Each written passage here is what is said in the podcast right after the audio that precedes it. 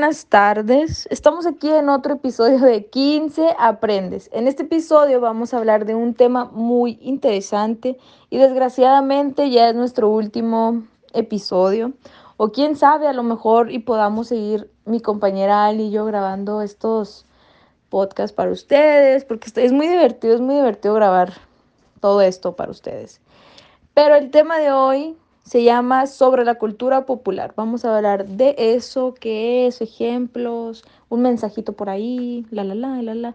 Pero desgraciadamente, desafortunadamente, mi compañera Alejandra no va a poder estar con nosotros en este episodio porque está un poquito enferma de, de su, o sea, bueno, de, de, la gripa y trae muy lastimada su garganta y no quiero que se lastime su gargantita porque no, no, no, no. Entonces, ahorita yo tengo una invitada, una invitada es muy especial para mí y la van a conocer ustedes. Y pues es mi queridísima amiga Mónica, así que vamos a darle una bienvenida, un aplauso porque ya está aquí con nosotros. Y ella también nos va a explicar un poquito más sobre este tema porque ella sabe mucho. Así que bienvenida Mónica, ¿cómo estás? ¿Cómo te sientes? Cuéntanos. Y muchas gracias por estar aquí Mónica en este episodio conmigo no dejarme sola. Hola, mi nombre es Mónica Carrizales. Muchas gracias por invitarme a tu podcast, que creo que, o sea, es la primera vez en este que yo hago un podcast con alguien, entonces espero no fallarles tanto. Esperamos que Ale se sienta mejor y pues aquí estoy yo, su servidora, en su lugar. Muchas gracias por la invitación. Bienvenida, Mónica. Bienvenida a nuestro programa. creo yo que, este sí, pues es la primera vez. Se sienten nervios. Creo yo que te sientes nerviosa porque, pues, como dices tú, es tu primer este podcast que, que, que grabas. Y así nos sentíamos Ale y yo que, ay, los nervios, ay, si lo vamos a hacer bien o si lo vamos a hacer mal. Pero créeme que en este programa nosotros nos divertimos mucho, Ali y yo nos divertimos mucho. Este es, es, un programa de relajo, pero también damos información de temas diferentes. Y pues sí, es la primera vez que te invitamos a ti, Mónica, pero vas a ver que vamos a seguir con este programa Ali y yo en un futuro y vas a estar invitada, obviamente, porque eres una invitada especial. Así que voy a empezar yo diciéndote algo muy interesante de la cultura popular, que a mí se me hizo muy interesante, creo yo que a todos, con este dato curioso que investigué. Investigué un poquito de, de este tema porque pues varias cosas sí me confundían, ¿verdad? Y bueno, yo investigué que la cultura popular, este, además, de, además de ser considerada como uno de los factores distintivos de, o sea, de la identidad de, de una nación, pues en ella se encuentran plasmados los valores, eh, las culturas, las tradiciones, los sistemas de, sistemas de creencias, bueno, las creencias más bien. O, y que, o sea, y que todo eso expresa la singularidad del pueblo que conforma nuestro país o un país en especial. Entonces, está muy interesante este, este este dato curioso. Ay, se me van las palabras, es que ando bien perdida. Pero tú qué nos tienes que decir, Mónica? Cuéntanos, ¿tú qué sabes de la cultura popular? Bueno, pues así como tú dices, sí, realmente sí estoy nerviosa. No sé si, si ven que me ando trabando o se me van las palabras, pues sí, por lo mismo. bueno, pues como tal, la cultura popular está caracterizada pues por por ser un producto, un productor fundamentalmente, este, pues, que es, es más bien creado y está también consumido por todas aquellas pues clases populares. Este, por, o sea, por decir la gente de escasos recursos, que también, bueno, a veces es llamada como la plebe, que considero que esa palabra ya, ya no es como muy, muy usada, pero pues sí, o sea, así podría decir yo que es por más bien por lo que está, por quién es, más bien quién es está estructurada. No, no pasa nada, Moni, si te equivocas, si te trabas, no pasa nada. En este programa es para divertirnos y dar información sobre este tema, así que no pasa nada. Aquí este programa no es tan formal que digamos. para todo hay que aprender y para todo es la primera vez, entonces no pasa nada, no pasa nada. Oye, Moni, yo también había investigado eso de que, o sea, de baja, o sea, ¿cómo se dice? Social de bajos recursos, perdón. Así, este, les decían plebe. Y yo no es porque sean de bajos recursos a los que les digo plebe, pero yo a muchos amigos, amigas, bueno, amigas les digo mija, pero a amigos les digo plebe. O sea, siempre digo, ¿qué onda plebe? ¿Qué anda haciendo plebe? Y arre plebe. Y, o sea, creo yo que esa palabra yo la aprendí mucho por Sinaloa, porque allá dicen mucho plebe, arre, ay, plebe, ay, mija. Entonces, yo no lo digo porque sean de bajos recursos, sino que esa palabra me gusta mucho decir plebe. Pero qué interesante, en serio, o sea, ya, ya sé de dónde viene todo esto. Pero bueno, eh, bueno, yo investigué otro, y es que, ¿por qué es importante la cultura popular? Y es que la cultura popular, tradicionalmente, como mecanismo, es de suma, sumamente importancia, así sumamente importancia en la formación, en el desarrollo y este, o sea, en el desarrollo y de, o sea, en el desarrollo y, o sea, y de los valores, en la pre preservación de los valores. Perdón, es que ya ando bien nerviosa porque ya estoy en, en tipo finales de acabar la escuela, entonces ya ando bien nerviosa. Pero una disculpa, una disculpa, chicos. Ándale, ya ves, y yo era la que me iba a poner nerviosa. Pues sí, o sea, mucha gente usa la palabra plebe como, pues con, pues cada quien sabe por cómo la usa y por qué. Es decir, en muchos lugares también así se les dice, pues sí, a, a las, a los amigos o, o no sé, pero sí. Este, en varios lugares de aquí de México la utilizan como algo muy pues, coloquial, normal.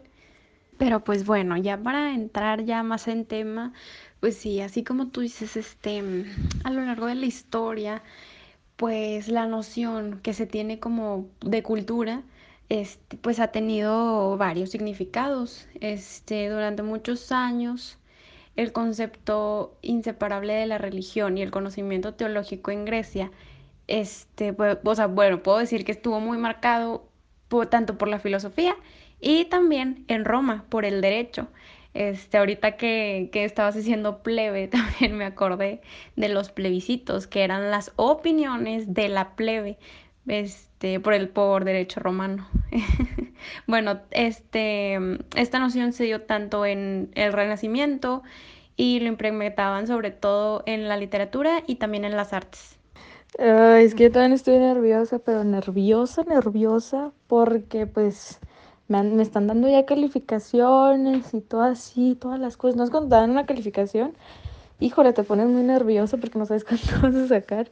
Entonces creo yo que son mis nervios, creo yo. Creo yo, también nerviosa por, pues por este último programa en el que estamos grabando. Y sin Ale. Pero bueno, yo no sabía eso de los plebecitos. ¿Me dijiste así? Yo no sabía eso, Moni. Yo más sabía plebe, plebe.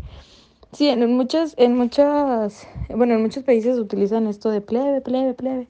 Yo lo utilizo pues para hablar con un amigo, ¿verdad? De que, ay, plebe. Y está muy interesante eso que tú dices de que a lo largo de la historia, de la historia, perdón, este, de, de la noción de la cultura que ha tenido distintos significados y, ma- y matices. Está, es muy interesante eso. Yo no sabía eso, este, ese dato curioso. Y pues, vaya. Y pues acá la cultura puede ser experimento y reflexión. Puede ser pensativo y, y sueño. Este, y, o sea, en eso puede ser de que la pasión y poesía y una revisión crítica constante y profunda de todas las certidumbres. Fíjate que a mí no me gusta decirse certidumbres, no me gusta, o sea, siento que se escucha muy feo, pero, pero pues cada quien, ¿verdad? Pero bueno, así está escrito más bien y creo yo que así, así se les dice, pero no me gusta decir esto, o sea, certidumbres no me gusta. Bueno, y hay teorías y creencias de, de esto, pero en ella no puede apartarse de la, de la vida real, de la vida verdadera y de la vida vivida, que no es nunca la de los lugares comunes, la del artificio, algo así, el, el sofisma y la frivolidad, frivo, frivolidad, algo así. Lo siento por mi lenguaje, pero los nervios, los nervios. pero con todo esto es sin riesgo de, de desintegrarse, o sea, las culturas y a todo esto. Pero bueno, ¿qué más no tienes que, nos tienes que decir, Moni?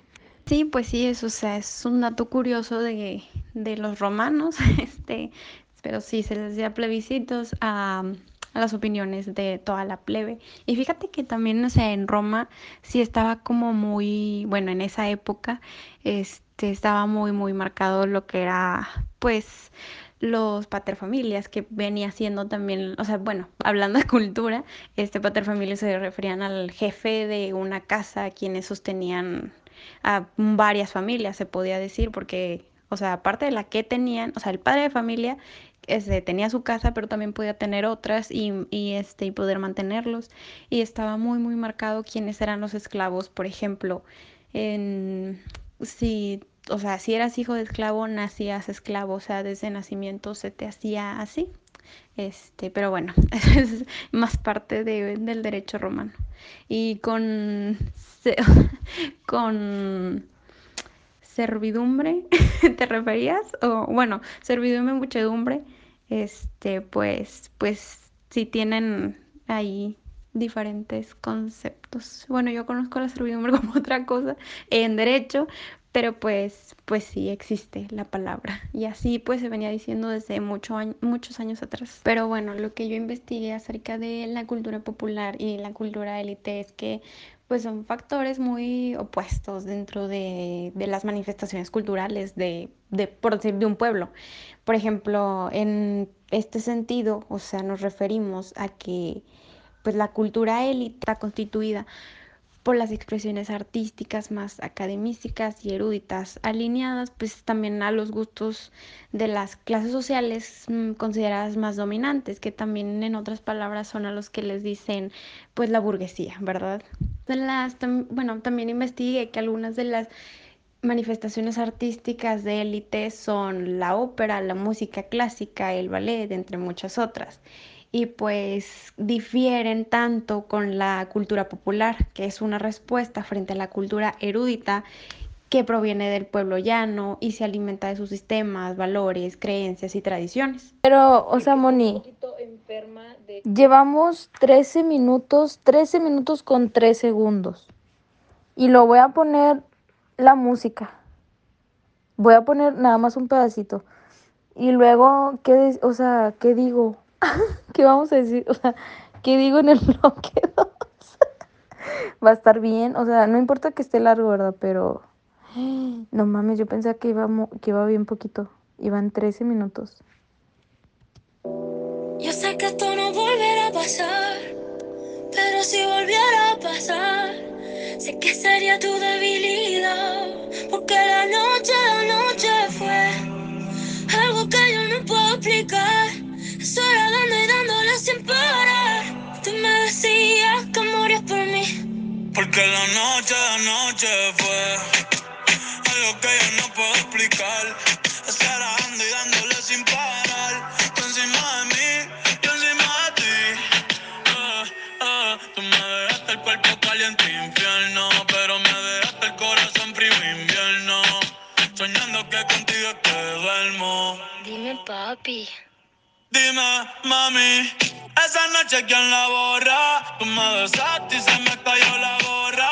Sin mucha labia. Sin... Pues estamos de regreso en nuestro programa. ¿Qué tal la canción, Mónica? Me encanta esa canción, te lo juro.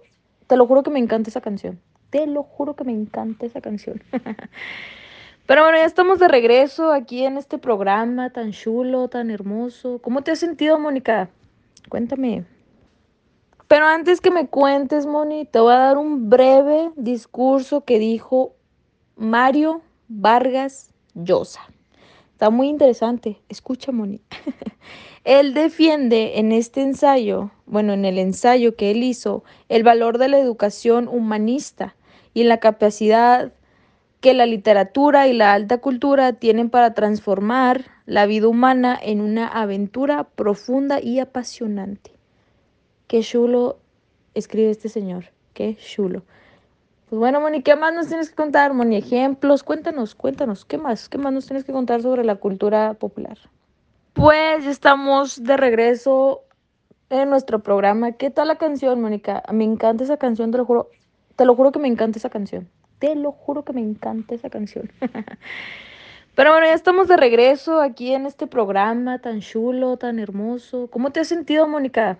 Cuéntame. Pero antes que me cuentes, Moni, te voy a dar un breve discurso que dijo Mario Vargas Llosa. Está muy interesante. Escucha, Moni.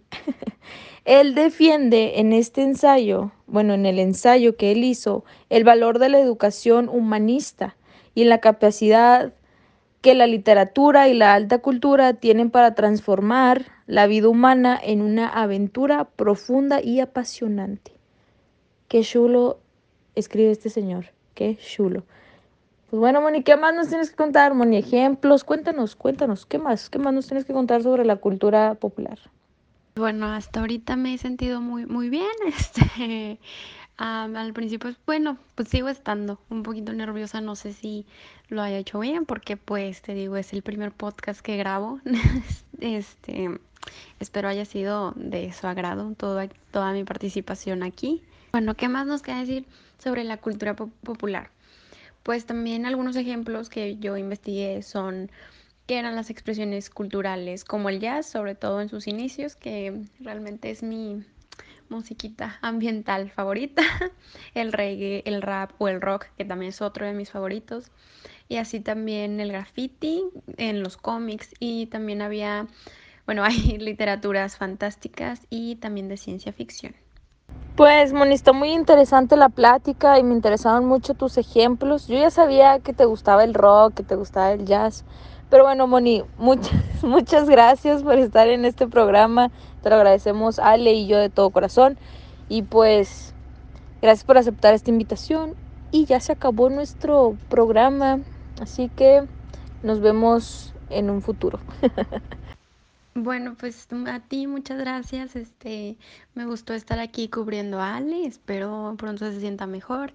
Este, muchas gracias por, por invitarme. es el primer podcast que hago, entonces estuvo padre.